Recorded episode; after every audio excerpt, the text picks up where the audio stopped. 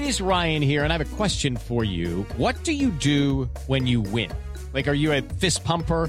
A woohooer, a hand clapper, a high fiver. I kind of like the high five, but if you want to hone in on those winning moves, check out Chumba Casino. At ChumbaCasino.com, choose from hundreds of social casino style games for your chance to redeem serious cash prizes. There are new game releases weekly, plus free daily bonuses. So don't wait. Start having the most fun ever at ChumbaCasino.com. No purchase necessary. VGW. Void were prohibited by law. See terms and conditions. 18 plus.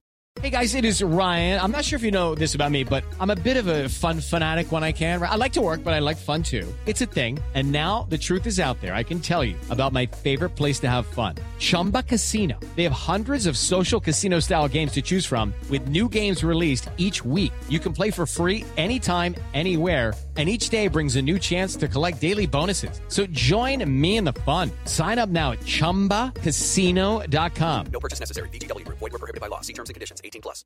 Judy was boring. Hello. Then Judy discovered ChumbaCasino.com. It's my little escape. Now Judy's the life of the party. Oh, baby, Mama's bringing home the bacon. Whoa, take it easy, Judy. The Chumba life is for everybody. So go to ChumbaCasino.com and play over 100 casino style games. Join today and play for free for your chance to redeem some serious prizes. ChumbaCasino.com. No purchase necessary. Void were prohibited by law. 18 plus terms and conditions apply. See website for details. This podcast is part of the Sports Social Podcast Network. This podcast is part of the Sports Social Podcast Network. This podcast is part of the Sports Social Podcast Network. This podcast is part of the Sports Social Podcast Network. This podcast is part of the Sports Social Podcast Network. This podcast is part of the Sports Social Podcast Network. This week on The Marketer's Report, Patrizio Spagnoletto, Global Chief Marketing Officer, Direct to Consumer for Warner Brothers Discovery, weighs in on building trust. Trust is a really hard thing to build and a really easy thing to destroy. And we have to be very respectful about that. Our partnership with iHeart has really helped us build that trust and that relationship with the on air talent. As the number one audio company, iHeartMedia gives you access to all. Every audience, live conversations, trusted influencers, and the data you need to grow. Go to iHeartResults.com for more.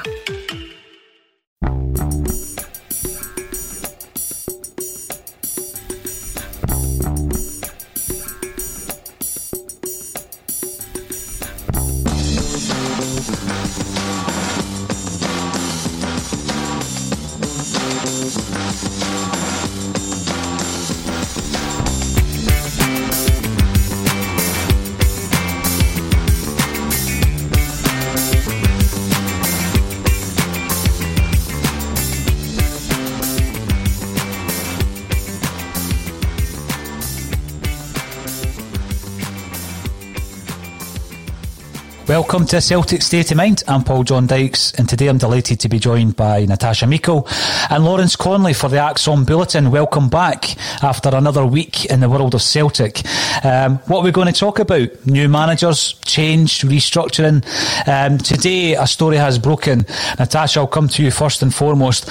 Uh, the story has broken that apparently there is interest in Jeremie Frimpong, and he might be on his way out of Celtic Park. Um, is this concerning for you, or just basically a sign of the times, and this is what we're going to see over the next couple of months?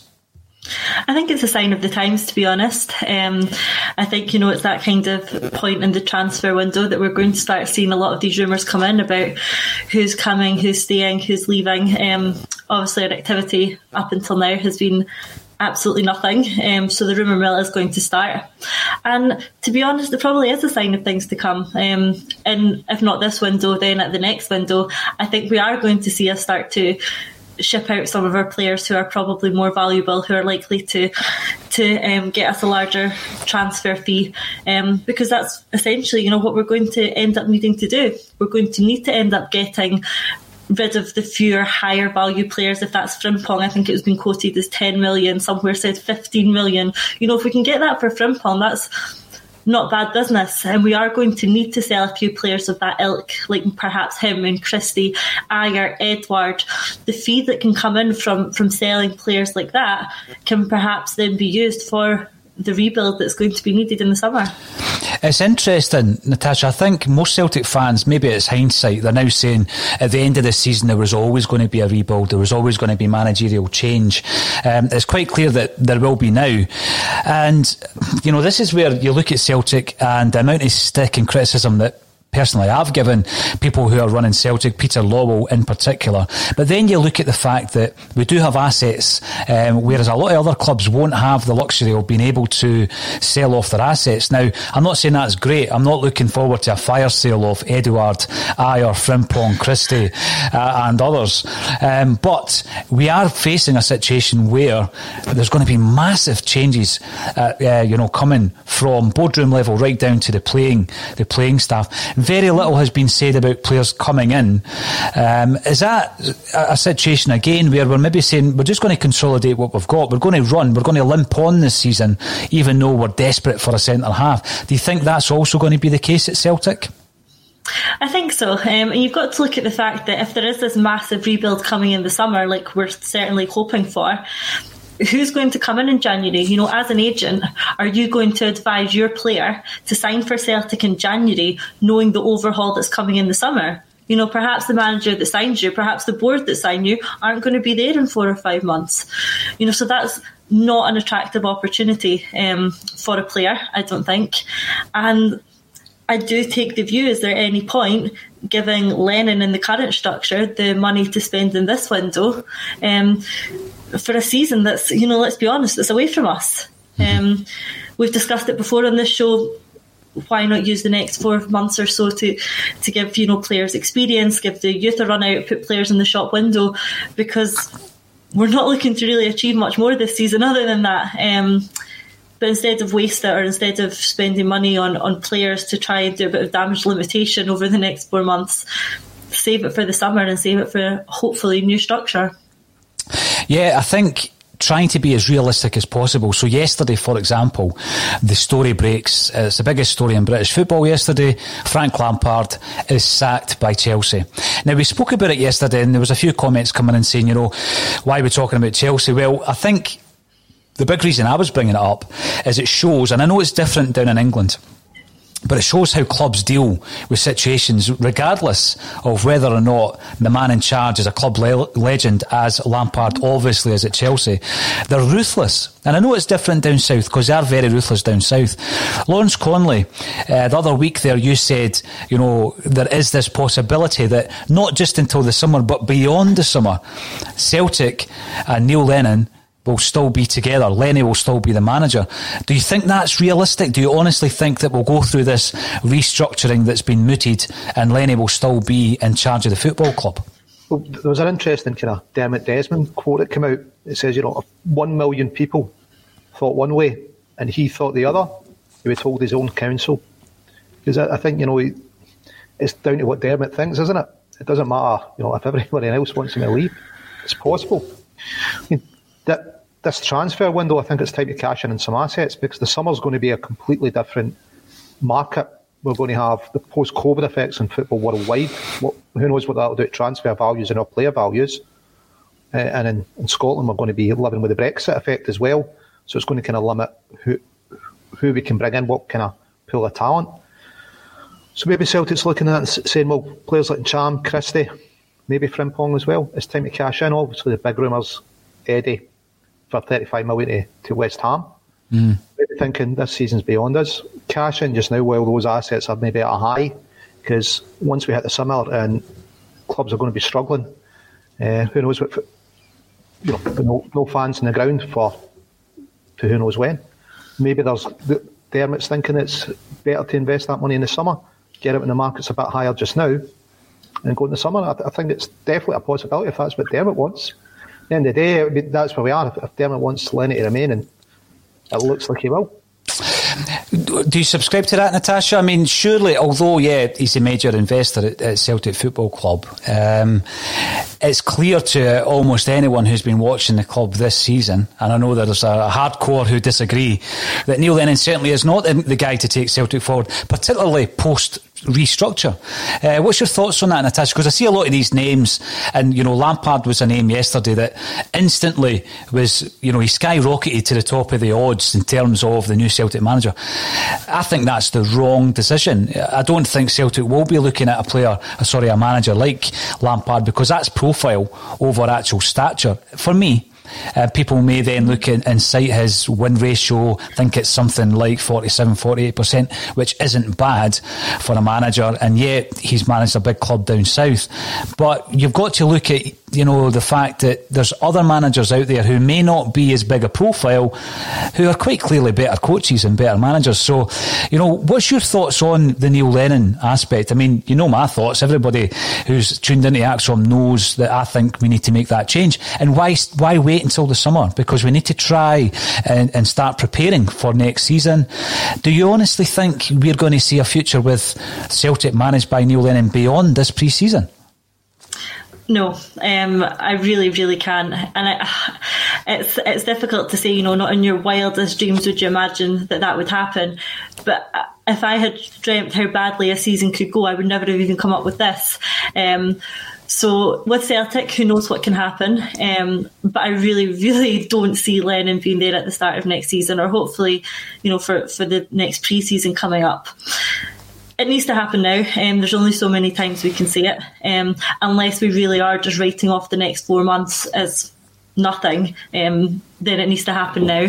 We've talked about it before on here. You know, look what happened when Rodgers went to Leicester. You know, he had that sort of settling period. He had those few months to get to know his team. So by the time the summer market came round, he knew exactly what he wanted. He knew what he needed, and he knew his squad. You know, there's managers available right now who could come in if we wanted to try and replicate that and be ready to hit the ground running for next season, you know, we've got to act now. Um, but you know, I'm getting more and more concerned that that isn't going to happen because if it if it's not happened now, then when is it going to happen? You know, we hear we hear about this review, um, and we are waiting the outcome of it. But it's the 26th of January. Mm. We, we said, you know, back at the end of last year that the outcome of the review would happen in January. You know, so if the review is happening in January, you know, we've not won a game. There can only be one outcome. If the review happened since it was announced, well, we're further behind than we were when the start of the review happened. So if you if you're going to deliver the outcome of a review based on either January or either the period since the review was initiated, there can only possibly be one outcome. Um, and I have no idea how they'll seek to explain another outcome if that's the case. Um, if it is to be that Lennon remains, then they need to give a big explanation about the next six months, next year. Um, to try and sort of appease the fans on that one because I can see at this stage I can see no rationale for him staying. Well, you're right. I mean, Celtic say there's going to be a review. Since then, uh, in January, we've not won a single game, Natasha, as you rightly say. We've also had the Dubai trip that we covered extensively, and the fallout of that, which included that press conference that Neil Lennon gave last Monday. So, if you're if that's all part of your, your review, I don't think the outcome of that review is going to be too promising for Neil Lennon. How can I wouldn't it be? have thought. How can it be? There's no possible way it can be. The, the big frustration, I guess, um, is we are speaking every single day on the ACSOM Bulletin about Celtic. We're looking back on the last 24 hours. And, you know, people say, where's this rumour coming from? Well, you know what? What actually happens is when the club fail to engage with you, and I don't expect them to tell us about signing targets, etc., but when they completely fail to engage with the fan base, all you're left with is what's out there. Now, that could come from the press, it could come from reliable sources, and we try our best not to get into the gossip mongering. Otherwise, we might, might have fallen for the Rafa Benitez letter the other day. um, but some newspapers are so desperate for that, that information, that intelligence, you know, that source, that gossip, that they're they're actually falling for things like the fake Rafa Benitez letter, and they're running stories on it. And then you get some really, you know, very good sources coming out of Spanish football saying Rafa Benitez isn't interested in going to Scotland. And then you think, well, you know, let's not get our hopes up about anything. But again, it does go back to the, the fact that the club are failing to engage. All we're getting at the moment from the social media channels is happy birthday to this one and that one. I mean, happy birthday, Brendan Rodgers, you know, but they won't speak speak. They won't speak to their fans. So we're all second guessing. Natasha, I mean, we've said it time and time again on this podcast. Is it not about time the club, you know, held out the olive branch and tried to engage, or are they basically just riding this out without speaking to the fan base? I mean, it seems like you know heads in the sand. You know, if the fans were in the stadium, they'd know all about how we felt. Um, is it, it's easier, obviously, to to ignore when you know we're either in the car park or, or online. You know, they can stick their head in the sand and pretend that this feeling isn't happening, but it is. You know, and if they actually sought to carry out some proper engagement rather than one-sided narratives and text or interviews, then they'd know that. Um, but the SLO does a good job. I don't believe for a second that the board aren't aware of how the fans are feeling. Um, and it appears to me that they're ignoring it. It's the only mm. explanation. You know, I don't believe for a second that they don't know how the fans are feeling. Um, look how many points we are behind in the most important season, you know, in recent history. They must know how the fans are feeling. Failing to act and failing to engage is simply ignoring that. You know, it's telling us that they don't care. You know, if they don't make change, if they don't engage, if they don't react to this, then they're telling us that this is acceptable. They're saying it's acceptable to be this many points behind Rangers out of every competition we've entered, barring one cup. You know, they're saying that that's fine. Mm-hmm. You know, if they don't make change and if they don't explain it and if they don't engage, they're telling us that this is what we've got to put up with. And for me, that's just not acceptable. Any, anything that's come out of the club um, has basically said, you know, that we've been hit harder by COVID than other clubs. Um, we have missed the fans more than other clubs have missed the fans. Kevin Graham brought up a, a really interesting point another day, Lawrence, and I'll ask you your opinion on this, whereby, you know, echoing what Natasha's just said, he said, you know, if we were in the stadium, we would be in a different situation because, you know, that reaction from fans in the, in the stadium, 60,000 fans week in, week out, would have resulted in some kind of change being forced. Now, I'm not saying there would have been protests after after every game. Um, but obviously, the nature of the performances, the bad decisions, the you know the the manager's uh, bad performance as well as the team, the fans would have surely have influenced any decision. Do you buy into that? Because on the one hand, the club are saying we are so influential, we're part of the reason. Our absence is part of the reason the club hasn't performed this season. But on the flip side, it might have worked against them because we would have been demanding change by this age fans have definitely got a part to play, haven't they? They've, they've definitely got influence, but I think some kind of change is coming if Desmond's put, put his, his, son in. Whether us pro- protesting at the stadium is going to drive it, you know, they attacked the team bus. That the only thing that that get, uh, appeared to do was get fences put up. You know, it doesn't look like they wanted to engage further after that and say, right, actually, we've got a huge problem here. They just went right fences up. So I'm not too sure what kind of reaction Celtic are going to give to any protest, whether it's outside the stadium or inside the stadium. It just means to be one of non-engagement, which you know, it, it, as you've touched on, it leaves a big, big void. Mm. Would it have pushed things along quicker? I don't know, but you know, it's one of those. Would the performances been better with fans there? Maybe. Who knows? We're kind of the here and now, and the only change we've seen is Desmond's son coming in, which would suggest that some kind of change is coming. What it is, we don't know. If there is a January review, we've got five days left to deliver it is anyone does anyone have any confidence that there's going to be a delivery of a January review? Well, I, I think the fallout of that would be severe because you know Celtic fans, not just on this podcast, you've got the, the affiliation, the Celtic Trust, the Celtic Association. You would hope that there was some form of engagement. Now, again, a lot of people, me included, uh, you know, don't actually know how that engagement works because the association, the affiliation, and the trust, three different organisations, three different groups, apparently representing the Celtic support, um, are they engaging with the club? This week on the Marketers Report, Patrizio Spagnoletto, Global Chief Marketing Officer, Direct to Consumer for Warner Brothers Discovery, weighs in on building trust. Trust is a really hard thing to build and a really easy thing to destroy. And we have to be very respectful about that. Our partnership with iHeart has really helped us build that trust and that relationship with the on air talent. As the number one audio company, iHeartMedia gives you access to all, every audience, live conversations, trusted influencers, and the data you need to grow. Go to iHeartResults.com for more. As the number one audio company, iHeartMedia gives you access to all, every audience, live conversations, trusted influencers, and the insights and data you need to grow. iHeartMedia is your access company. Go to iHeartResults.com for more. and obviously people who are not part of these organisations or groups aren't aware of it. Um, is that happening prior to any release of information? Are they going to touch base with the affiliation and the association and of course the trust prior to then releasing potentially a statement. Um, again, because the the communication is so bad, and it's going to, I'm going to go over to Caplo Mark uh, on that point. We're all guessing. We don't know. To the point where Lawrence, even though we've been told that there's going to be a review, you're now saying will we ever hear about this review? Time is running out, as is time for bringing in new players is running out. Caplo Mark says, now we have the PR at the club obviously trolling the fans. Is that how far the arrogance in the club has gone to? And I think what you're meaning by that, uh, Caplo Mark, is uh, obviously happy birthday, Brendan Rodgers. Um, however, the review, we, we don't hear anything about this review. How about giving us an idea of when it's going to arrive? Natasha, do you think we're going to face a situation, as, as Lawrence hinted at there, where you know, they just put it, you know, sweep it under the carpet and we don't hear anything from them. Do you know what I think has happened? I think is that they've decided back when the review was announced that this is what they need to do to appease the fans.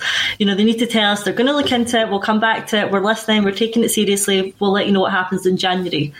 And what they prayed happened between now and January is that things took an upturn.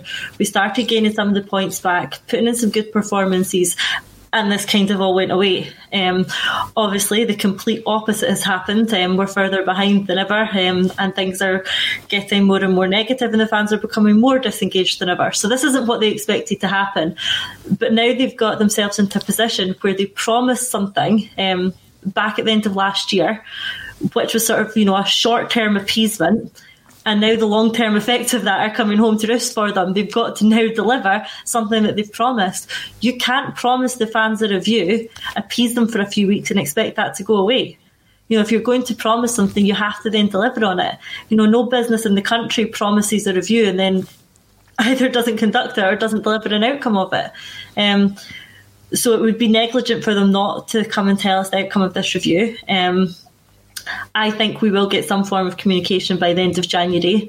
Um, whether it's what we're looking for, um, I very much doubt, given the fact that nothing coming from the club in recent history has been particularly what we're looking for. Um, so I doubt it's going to give us answers, um, to be honest. But I think there will be something simply because there has to be something. Um, there has to be something. I think it'll probably be by way of a, a statement on the website.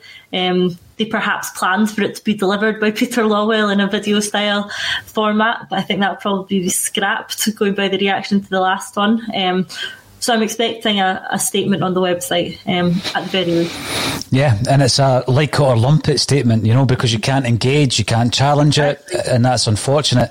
Um, now, Lawrence, we've obviously seen all the, the names that have been bandied about in relation to a potential Celtic manager should indeed Neil Lennon resign or be relieved of his duties. And the biggest uh, name of recent days has been Frank Lampard.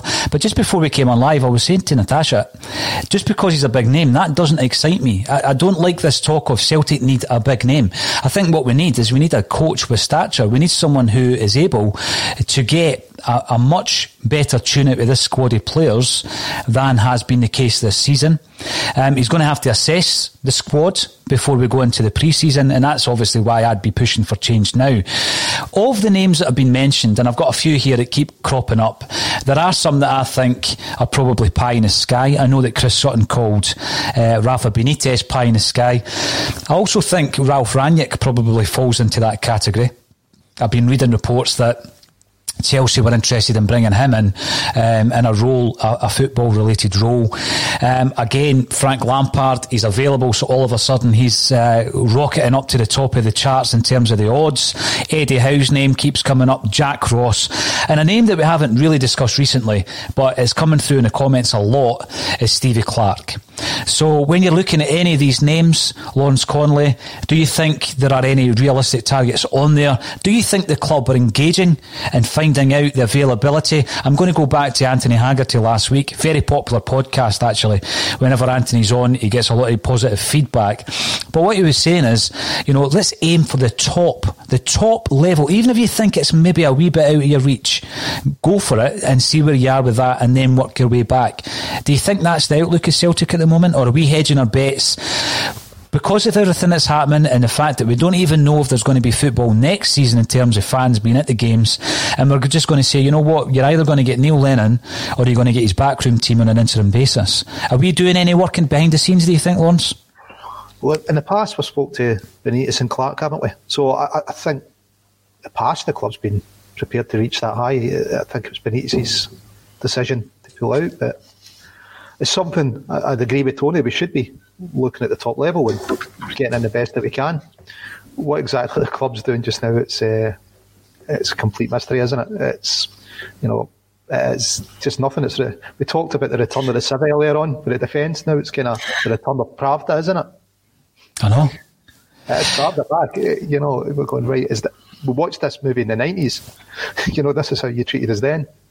All it's missing is uh, I don't know Peter Lawwell dressing up in a a parrot suit and getting in the jungle.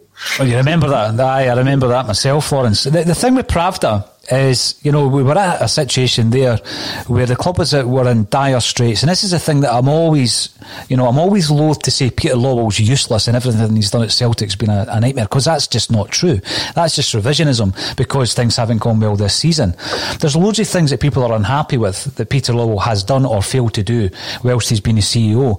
But the big question I keep kind of com- coming back to is who would you rather was in charge of Celtic? If you look at some of the previous people in the same position, going as far back as Terry Cassidy, who was the first guy to employ Peter Lawwell at Celtic, interestingly enough, um, Ian McLeod, Alan McDonald, and then you've got Peter Lawwell. So, yeah, he's not done everything perfectly well, Natasha, but there is a, a, wee sense in my mind of you can't just get rid of, you know, it can't be a full scale, let's get rid of Peter Lawwell, let's get rid of Neil Lennon, because there's been a lot done well at the club. And that's why we're in a situation where we're talking about, right, we're in a situation here where financially we might have to sell off a few assets, but we've got the assets to sell. So I, I don't want to see like wholesale changes in terms of five or six players leaving Celtic, because I think what you'll then get it's a squad that I still have belief in. I still think we've got a strong squad. You're then looking at a really weakened squad. You're looking at a squad that's got three permanent players who have joined and failed to make an impact other than David Turnbull. You've got a squad that perhaps is going to be looking more like the team that went out against Hibs and Livingston if you were to get rid of Ajer and Christie and Edouard and Frimpong, then you're looking at a, squad that's starting to look really kind of normal. It, it's it's not a squad that you can rely upon to, to go on a run, either in the in the league or in Europe. It's a depleted squad, a very ordinary side, mediocre almost, um, and that's a big fear for me. But you've got to, to, to be as balanced as you possibly can and say, you know what, Peter Lawwell, I guess, is going to still be at Celtic in, in one way or another. Natasha, is that something that you're you're you're also uh, considering? Because I think what Peter Lawwell would also want is he would also want to have involvement with other agencies, which means he needs to be involved with a football club. Yeah, absolutely. Um, I mean we do give the board criticism on here where it's due, um, and rightly so. But at the same time, you know, I'm not going to rewrite history and forget the last period. You know, this is a board who have delivered nine in a row, a quadruple treble, and it's not living in the past to appreciate that. You know, they've got us into a position where we have good assets, good players, and over the last nine years, we've had incredible success, unprecedented. You know, it's not living in the past to appreciate that and say, you know, fair play, the board delivered it. But then, you know, equally on the same hand, you can say, but now it's time for change because we can't live on the past successes. Um, but removing a CEO um, in any business is a big upheaval. Um, and that's not the sort of thing that can happen overnight. You can't replace a CEO on a board overnight. What's perhaps more likely to happen, and maybe it is already happening in the background, is that Lawwell is lining someone up to take over from him, um, and there's more of a transition period than that, um, which is fine. And you know that's something I would um, welcome if there's someone there or there's someone on their way um, who Lawwell slowly does transition um, the CEO duties over to. Um, but the, the main thing that we need to, to change, and the first thing to change, obviously, is the management team. Because, like we've touched on, and like you've just said, you know, there's a good squad there. You know, we have, especially right down the core, we have a good squad with good players. You know, Ajer's a great player. Um, we've got players, you know, who are quality, like albeit on Elyounoussi, you know, and Laxalt's a quality player. These sorts of players are going. But the players we have, you know, in our, our possession, like Ajer and Christie and Edouard and Frimpong, and if you start, like you say, taking players of that calibre out of the team, it is ordinary. My concern is that these players are going to go because they don't want to stay. Um, I think a lot of them, um, maybe I or maybe Christie, hung on for one more season um, to, to be part of the 10. If that that's not happening, um, there is not much of an incentive for them to stay um, for another season. So I think we are going to lose the quality players. I don't see us holding on to Edouard, Certainly not Cham. Christie will be, I think, looking to leave. Ajer will want to try something new. We're losing a real quality core of the team, um, and that needs to be replaced. Mm-hmm. We need the money in from these players to do that. Um, and my concern is the club's ability to replace them. Um, you know, who did we really replace Tierney with? You know, who did we ever replace Armstrong with? Um, you know, did we we've never you know properly replaced a player like Van Dijk. You know we did get good money in, um, and we've never been able to in recent history replicate um, the players that we put out. Um, you know perhaps Edouard, but that's my concern is that these core of really good players are going to go, and we're not going to be able to replace them. No, you're you're right about that, and I think another one that I would mention, and it, it really ties in with this point coming in from Gary Ramsey, uh, fifty five. So Gary Ramsey, fifty five. Maybe that's your age, Gary. You're watching um, on YouTube. Another one in that in that vein that we didn't replace was Brendan Rodgers. Now we were able to get nine million pounds in compensation when Rodgers left, the birthday boy Brendan Rodgers, the Celtic twi- uh, Twitter has reminded us. But we didn't reinvest that in a management team, did we? And that that's the issue. So when Gary Ramsey comes in to remind us that Rafa Benitez's salary might be £8 million per season, what I would say to that is I think the only way that you're able to, to get into the mindset of these managers. Now, Rafa Benitez is without doubt for me an elite manager. There's that term again, elite manager. But I think Rafa is. You look at what he's done um, across the board in Italy, Spain, England, and, and basically, you know, winning European trophies times three. Um, the guy's an elite manager, but what you need to, as a football fan, realise is yes, he was on a salary, I think, of twelve million pounds in China, but these these managers are already multi-millionaires. And there are managers out there who have ambition um, and that ambition doesn't just stop at their, their salary. Yes, they'll be extremely well paid wherever they go. But £8 million, you, you've got to question that. So what I'm trying to do is I'm trying to bring on someone who has appeared on that list of Celtic managerial candidates to have a frank discussion about when you're a manager, an out of job manager, let's say, and a job like Celtic comes up. What is your feeling? You know, what would it do to entice you, having never managed in Scotland before, for example, to come to Scotland? You know, because I do see the, the comments coming in. Imagine coming up here and playing Livingston four times a season. How many times have we beaten Livingston this year, by the way? So I think that's a wee bit disrespectful. But I get what they mean. Going to the, to uh, Livingston, the Tony Macaroni, the pitch, the plastic pitch, you know, the same thing goes for Hamilton. These aren't sides that, you know, people like Rafa Benitez are dying to come and visit.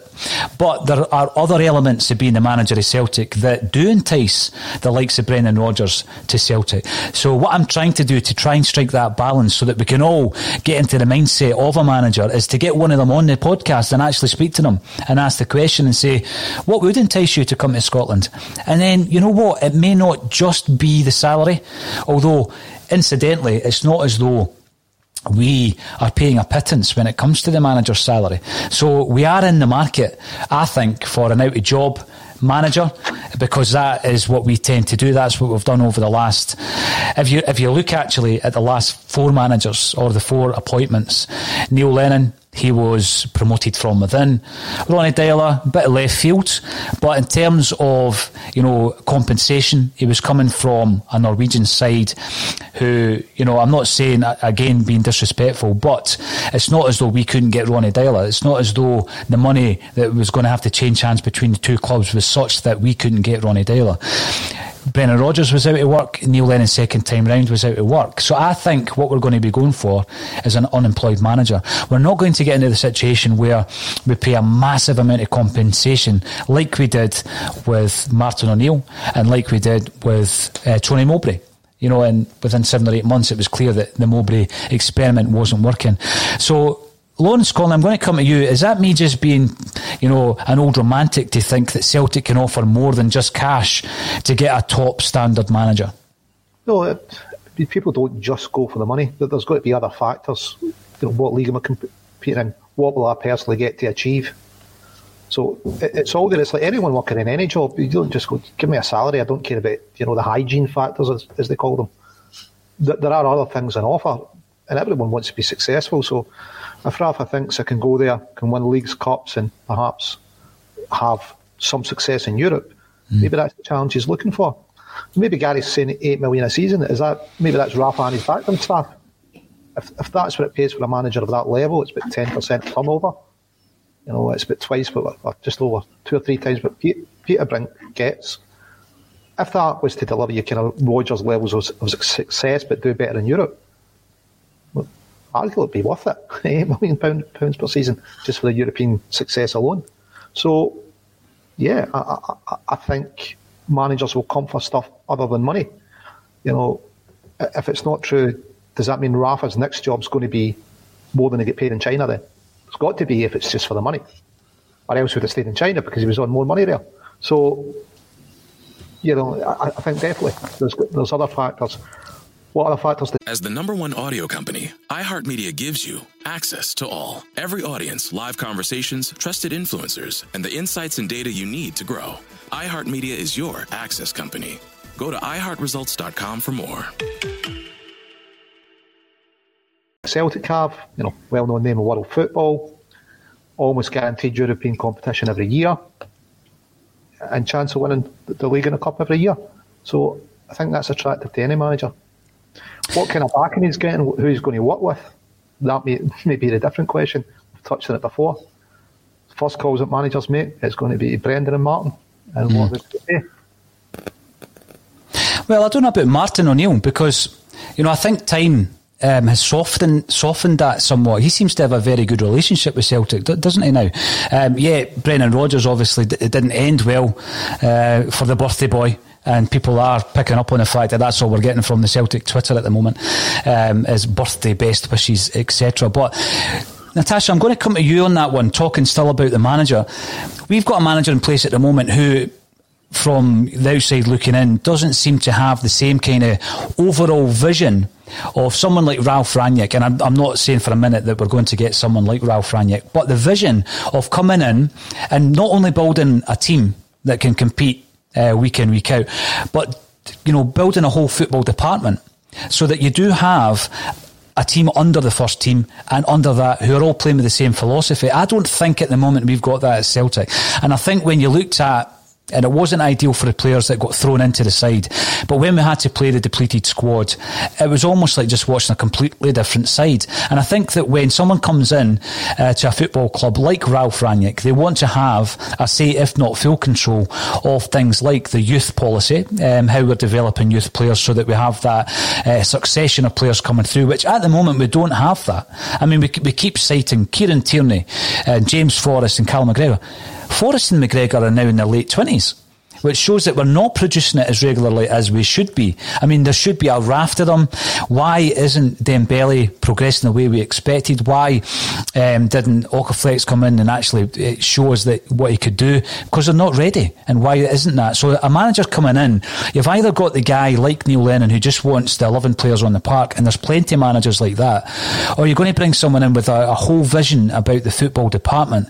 Now, is that a selling point, Natasha, for managers such as as Benitez, let's say, or Rangnick? Is it a challenge? Is it something that's actually attractive to them coming to a club like Celtic? I'd hope so, um, but they would have to be given the scope um, to do that, the authority to do that, and the facilities to do that. Um, and that includes bringing their own personnel in and being given free rein. Um, we've expressed concern before um, about the extent to which managers do get free rein at Celtic. But if you're going to go for a manager of that calibre, um, then you need to trust in them and you need to give them that free rein to implement their own ideology and their own policies as they wish. Um, I think they gave Deila that to an extent. Um, whether it worked is debatable um, when you go by what the, the ex players have said. But he, you know, he was relatively inexperienced. He was new, and he tried something. Um, mm-hmm. You know, fair play to him for that. What we need to do now is have a manager um, of the calibre that we want you know, perhaps Benitez is well out of reach. But, you know, if moving towards that direction, someone maybe nearer that realm, you have to give them the ability to input their own style on things um, and move us back to being a more professional, more cohesive side. Um, one that you look at and you know exactly what's happened on the training ground.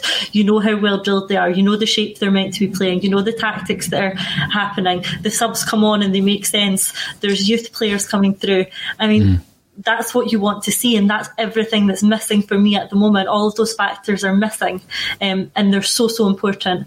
And I think having a manager at a better level than what we have at the moment, we'll start to see that. Um, and the, the youth point that you've mentioned there is a concern. We have started to see some of the younger players come through, and to be honest, I am a bit concerned. Um, none of them really look like we expected. Um, none of them are really, you know, exciting me. Where is the next Tierney or mm. McGregor or going back further, you know, where's the next McGeady that's going to make us, you know, a record profits? Where are those players?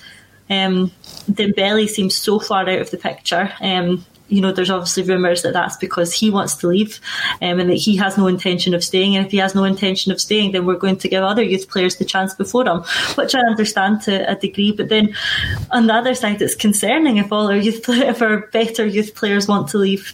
Um, why is that? So maybe some sort of philosophy in place that shows the youth players as well the clear stream from where they are to the first team um, might help us hold on to some of them but a lot of work to be done in, in various areas there. Well, I think in a nutshell, that is why a manager who comes in and has a vision for the football department is important because you think of some of the, the young players who have left Celtic in the not too distant past. Uh, we've got Bayern Munich circling like vultures and taking young players away. Blackburn Rovers um, have signed a, a, Celtic player who was 18 and had never played for the first team. We've got guys leaving at 16. Now, if, for example, the figurehead of your football department was someone of the ilk of Rafa Benitez, I think a young player would be far less less likely to leave than if that person who is the head of the football department doesn't have a great interest or even a great track record in developing youth players. Mm-hmm. So the flip side of that, and some of the names that I see cropping up from time to time, I find it quite frustrating. So yesterday was another example of that. Frank Lampard. So he gets sacked from Chelsea. He's obviously a huge name. He's a huge name down south. Um, I thought he was a great player. Loved him as a player. He seemed to be on a good trajectory, going from doing a, a good job at Derby, then going to Chelsea. He dealt with the transfer embargo. He then spent some like 220 million pound this season. Now that name is instantly linked with Celtic. And I just think, why? Why on earth is he more of a viable option than some of the other guys? And it's just because of profile. And I find that really frustrating. Natasha, do you think Celtic will fall into the trap of trying to do something like that because of the profile? I mean, quite a lot of fans are actually saying he'd be a good appointment. I just don't see it. No, me neither. I, I don't think that's how Celtic will go down. Um, I think it's a case of Celtic are clearly a club in hunt for a manager. Um, that's quite obvious. And now Frank Lampard is a manager without a job. Um, I think you know that's a case of bookies and media putting two and two together and getting five. Um, I don't think that's a fit at all, and I don't see it happening to be honest. And I don't really see Lampard fancying it either. Um, I think I think you're right. I think we need to be careful about going for, for status over over ability. Um, we didn't choose Lennon on managerial ability, and, and look how that's worked out. We chose Lennon on the basis of the fact that he knew the club really, mm. um, and that he was here. Um, I think that's pretty much what got him the job. Um, and choosing Lampard would be simply choosing him because of his name and his status. We need to move away from that and look at the key qualities that we're actually looking for and appoint someone on the basis of that. We're looking for someone who can coach. You know, we're looking for someone who can train the team properly, coach the team properly, you know, a good quality manager. Um, I, I, don't care about you know their status or or things or their name or whether they've played for Celtic. I want to see us getting a good manager who's going to train the team properly and get the best out of the players that we have.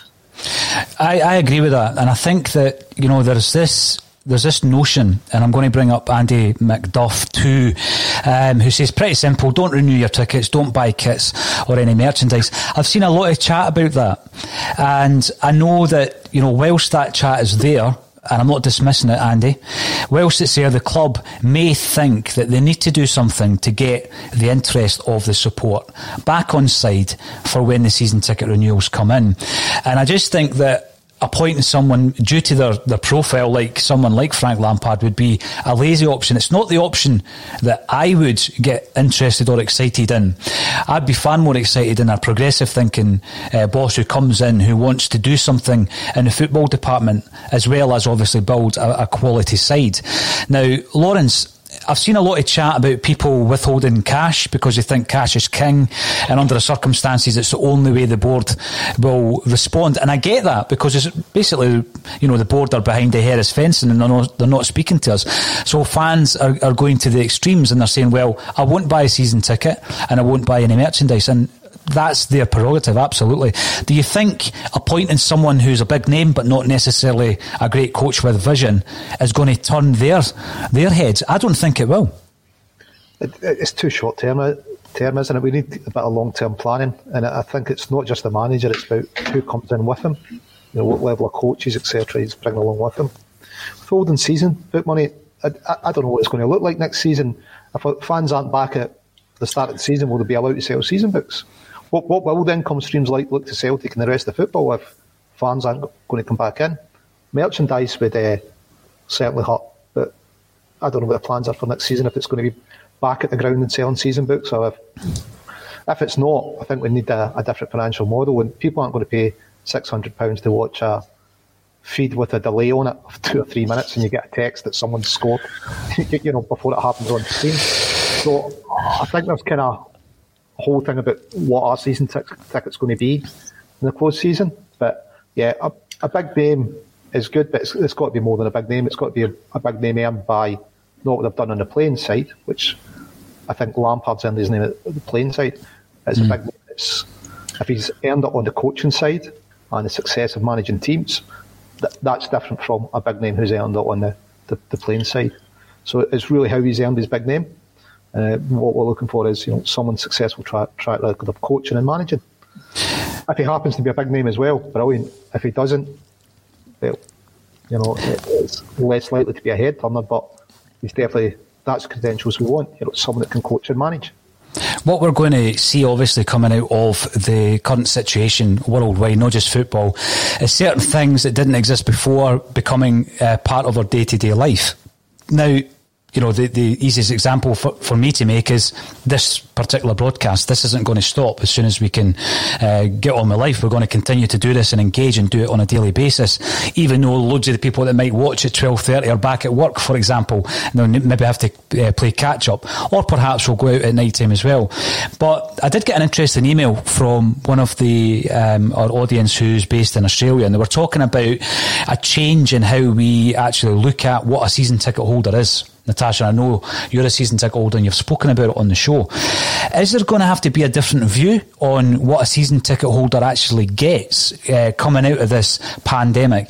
Because the example that they gave us was that his local club were looking to try and engage with people who might not go to games, but still be a member of the club. And being a member of the club gives you other perks and other services and other products and discounts, etc., even though you're not a, a game going fan. Now, Celtic, with the appeal that we have to a worldwide audience, surely can tap into this idea whereby they could be feeding a, a membership as well as um, a season ticket holder. So next season, perhaps they're going to have to look at how they're going to sell a season ticket to yourself, Natasha, and say, actually, we don't know when you're going to get back in, but here's a list of the things that you're going to get as a season ticket holder because you're now a member. And then you might have another tier whereby you don't expect to go to the games, but you want all the other perks. And that could be someone who can't get to the games, be that in Scotland or further afield. Um, do you think the club are actively working on how they're going to sell it to people, even beyond, I'm going to give you a big name manager, I'm going to make a couple signings because that was always the way in the past, wasn't it? Um, they give you that, and that that's the box office, and that's going to sell, and that's going to put bums on seats. Is there going to be a, a different view from clubs like Celtic going forward to season ticket holders? There has to be, um, quite simply. Um, the season ticket holders are a major revenue income for the club. You know, they can't afford to give that up. But at the same time, they can't ask us to pay that amount of money again to sit at home and watch a poor quality stream with poor quality commentators. Um, you know, that's really not what we signed up for. Um, and yes, we didn't expect this at the start of the season, and the way that this year has transpired um, with COVID and with restrictions is something out with all of our control and not what we expected. But next year, if we were renewing our tickets again, knowing what the potential might be, there is going to be a lot of reluctance, and the club need to communicate with the fans to make buying a season ticket an attractive option. Um, first thing, like we said, that has to be a vision for the club we have to know where the club is going over the next year. We have to know who the new management team are going to be and how a restructure might happen. We need to know what the club are trying to achieve over the next year or two. Um, to get us, you know, involved and to keep that momentum going. But like you say, it has to be more than that because you know fans aren't going to pay six hundred pounds just because they're telling us we're going to you know do this in Europe. We're aiming for Champions League. We're aiming for the last sixteen. This is the management team. That's great, but to get someone to part with you know six hundred pounds for a season ticket. We need to actually give them something as well, more than a, a TV pass at the end of the day. Um, mm-hmm. I think that the membership option you've outlined is um, an interesting idea, and they I'm aware that they do have something similar on the other side of the city. Um, they have membership options. You can become a member without buying a season ticket um, for a fee. Um, and that's the way of the club bringing money into the into the club without having the number of season tickets that it requires. Mm. So I know they have membership options which far outweigh the number of season tickets they have, um, and you know that's just another possible revenue income. And what we need to do is say that for, you know, this price you're getting this, this price you're getting this, and this price you're getting this. You know, you can't tell someone, right, it's another £600 and you're getting a TV subscription. That's not going to work for another year.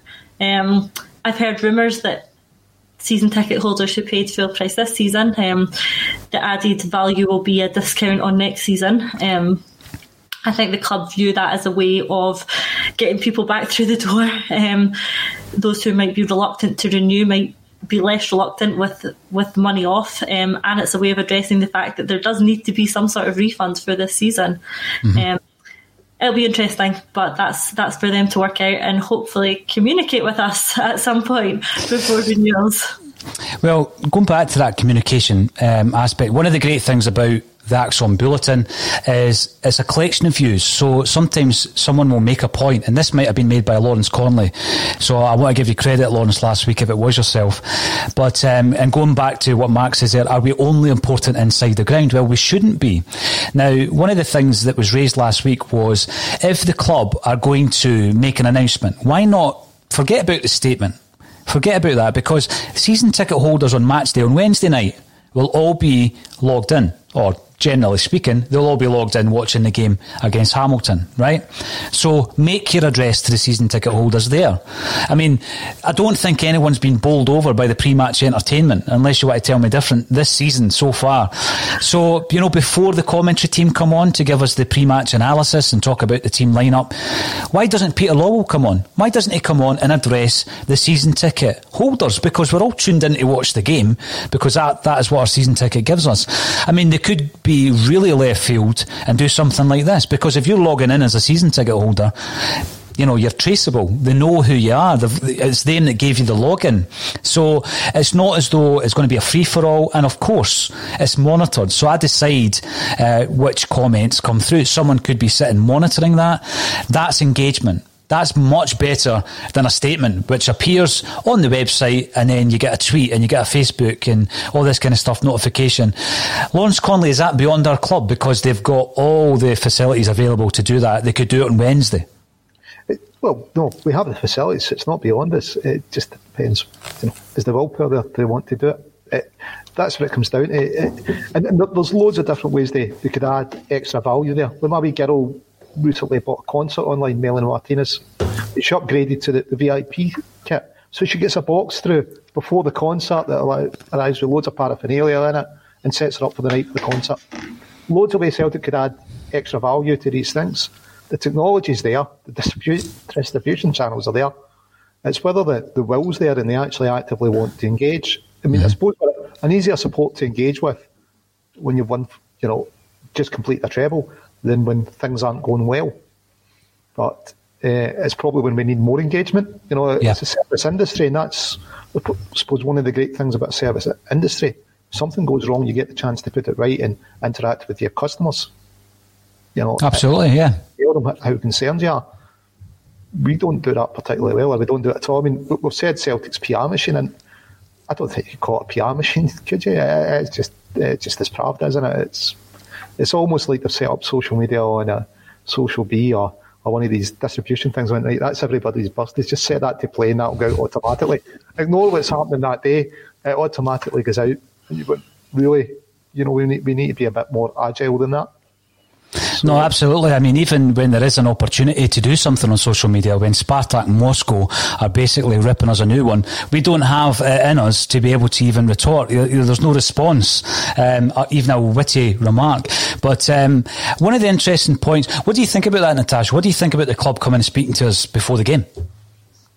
I'd like it. Um, I'd love to see it. Do I think it's going to happen? No.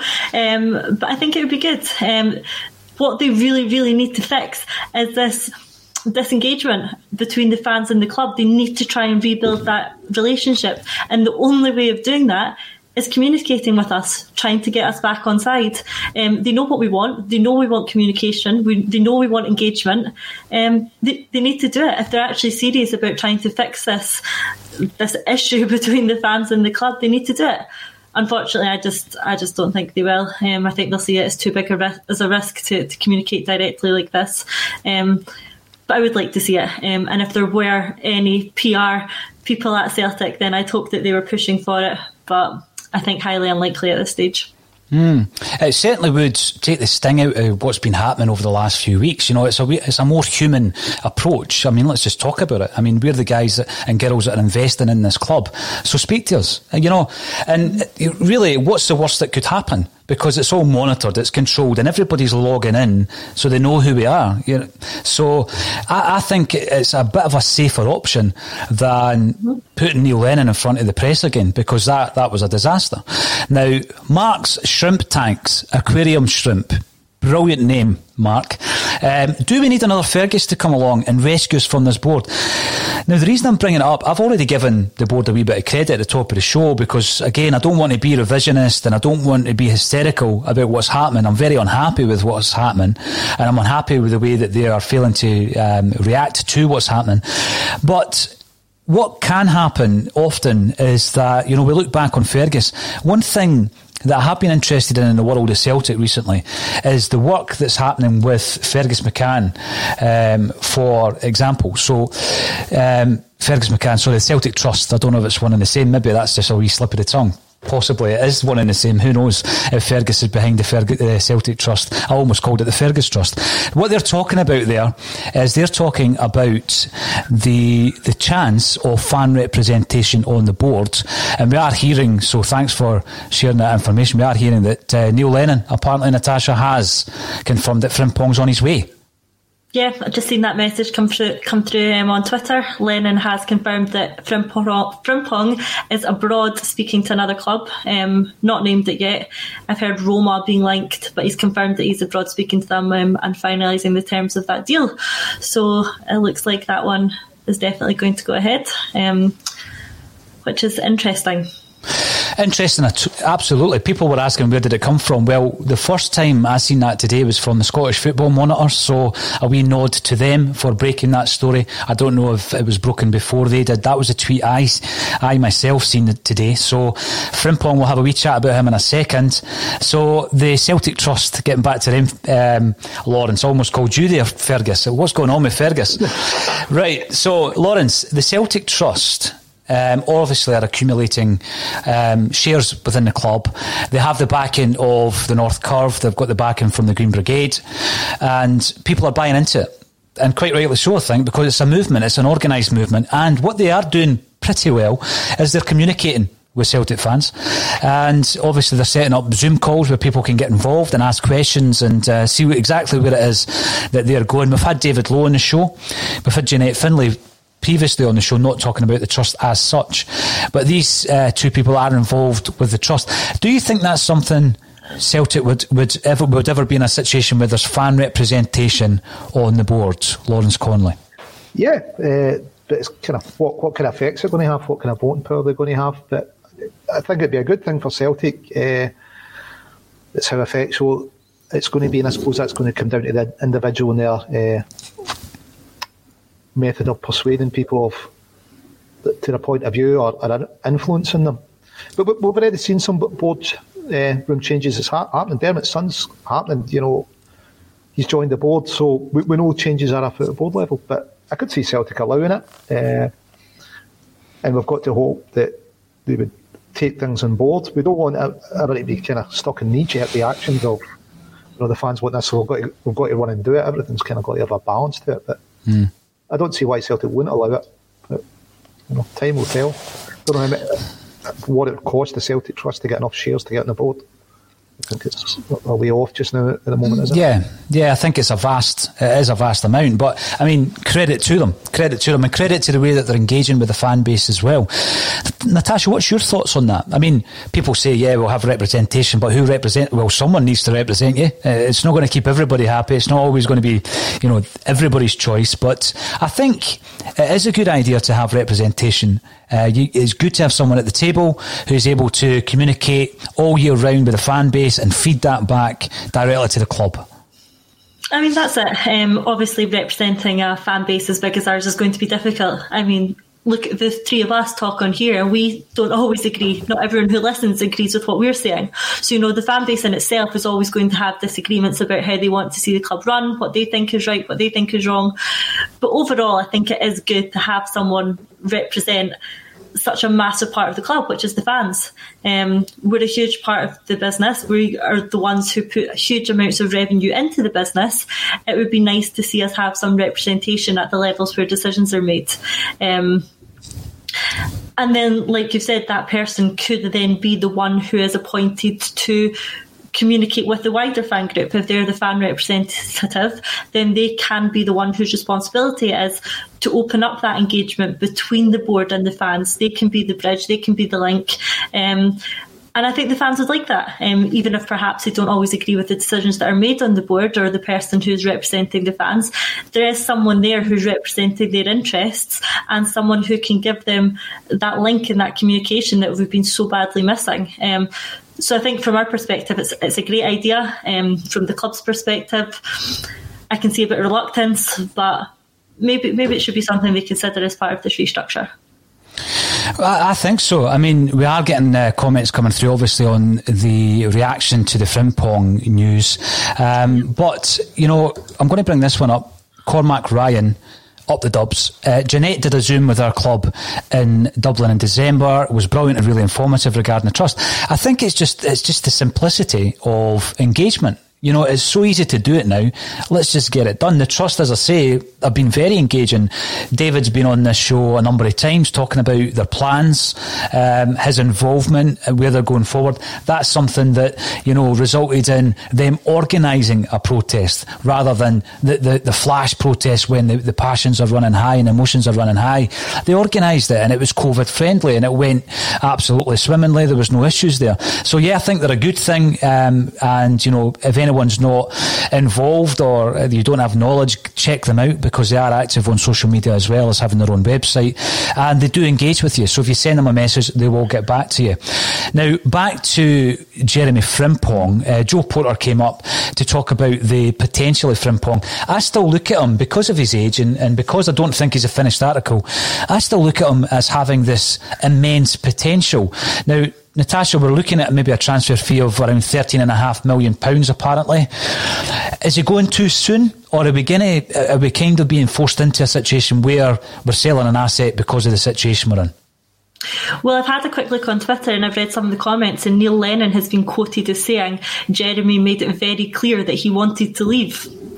Um, so there we go. For me, for me, the minute a player wants to leave, then he can go. Um, I don't want players who don't want to be here, and if Frimpong doesn't want to be here, then he can go. Um, I'm disappointed, to be honest. Um, I didn't expect that from him. I thought he wasn't that sort of player, and maybe he's been portrayed in the wrong light by Lennon. Who knows? Um, but for me, for him, I've seen his performances go down slightly over the last few weeks. Um, he came in with with massive potential for me. Um, and I still think he does have that massive potential. And I think in a I hate to say it, but in a better team with um, better management and better coaching, I think he's really got potential to be fantastic. Um, and thirteen and a half million is what's been quoted as a good fee for us at the moment, but it is one I think we could come back and kick ourselves on um, if he goes on to, to achieve the potential that I think he's got. Um, in, in, an attacking team which plays their fullbacks high, him getting to the byline, he's got that ability to beat a player. Yeah, I think he's great. Um, I think he's he's gone downhill as everyone has over the last few months here. Um, disappointed to see him go, but if he wants to leave, like I say, fine, fine, he can go. Now that that's true. I, share that view on, on all players because we've seen what how damaging it's been from the perspective of maybe some players who wanted to leave and we've held on to them thinking it was the right thing to do, keep the strong squads, but then they've not performed. You know, you can't just flick a switch and make them perform and forget the fact that they don't want to be at Celtic. So I think from that from that and that view, I would go with it. I would say 13 and a half at this moment in time under the circumstances for a player who came in relatively cheap. I don't know what the sell on will be to Man City. I'm pretty sure they'll have some kind of clause in there. But, you know, if it goes to a coaching team who are able to find that final ball in Frimpong, Lawrence, I think we might see a lot more of him in the future at the top, top level. Definitely. I mean, he's leaving. He's not even the best right back at the club. We're getting 13.5 million. I don't know if he's got any assists this season so far. He's got a lot to improve his game in, but he's got pace, and you need that in the modern game. He's an exciting player. He gets people on their feet.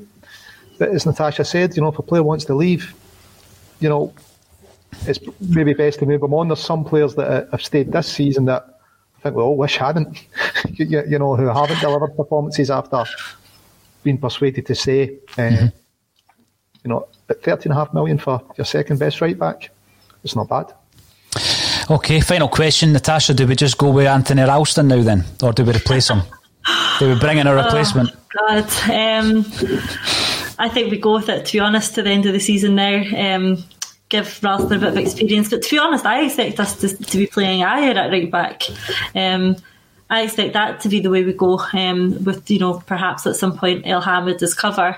Um, you know, so I don't think we need to act in, in the right back position in this transfer market.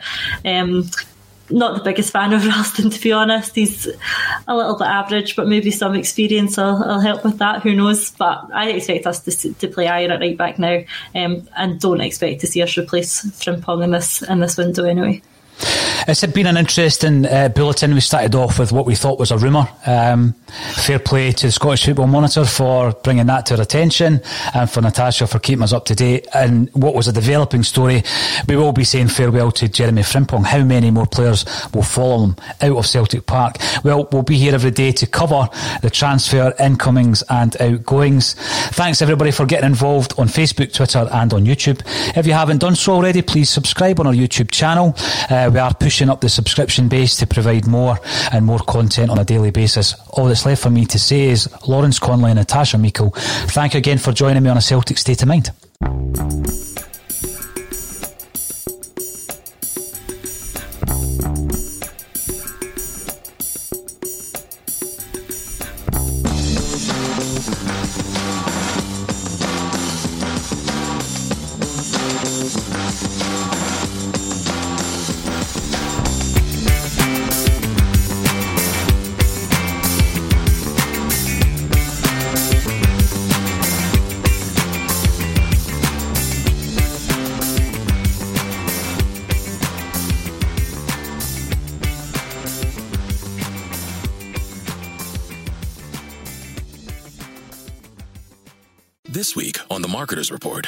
Patrizio Spagnoletto, Global Chief Marketing Officer, Direct to Consumer for Warner Brothers Discovery, weighs in on building trust. Trust is a really hard thing to build and a really easy thing to destroy. And we have to be very respectful about that. Our partnership with iHeart has really helped us build that trust and that relationship with the on air talent. As the number one audio company, iHeartMedia gives you access to all. Every audience, live conversations, trusted influencers, and the data you need to grow. Go to iHeartResults.com for more. Sports Social Podcast Network. Sports Social Podcast Network. Sports Social Podcast Network. Sports Social Podcast Network. Sports Social Podcast Network. Sports Social Podcast Network. Sports Social Podcast Network. It's time for today's Lucky Land horoscope with Victoria Cash. Life's gotten mundane, so shake up the daily routine and be adventurous with a trip to Lucky Land. You know what they say. Your chance to win starts with a spin. So go to LuckyLandSlots.com to play over 100 social casino-style games for free for your chance to redeem some serious prizes. Get lucky today at LuckyLandSlots.com. Available to players in the U.S., excluding Washington and Michigan. No purchase necessary. VGW Group. Void where prohibited by law. 18 plus. Terms and conditions apply.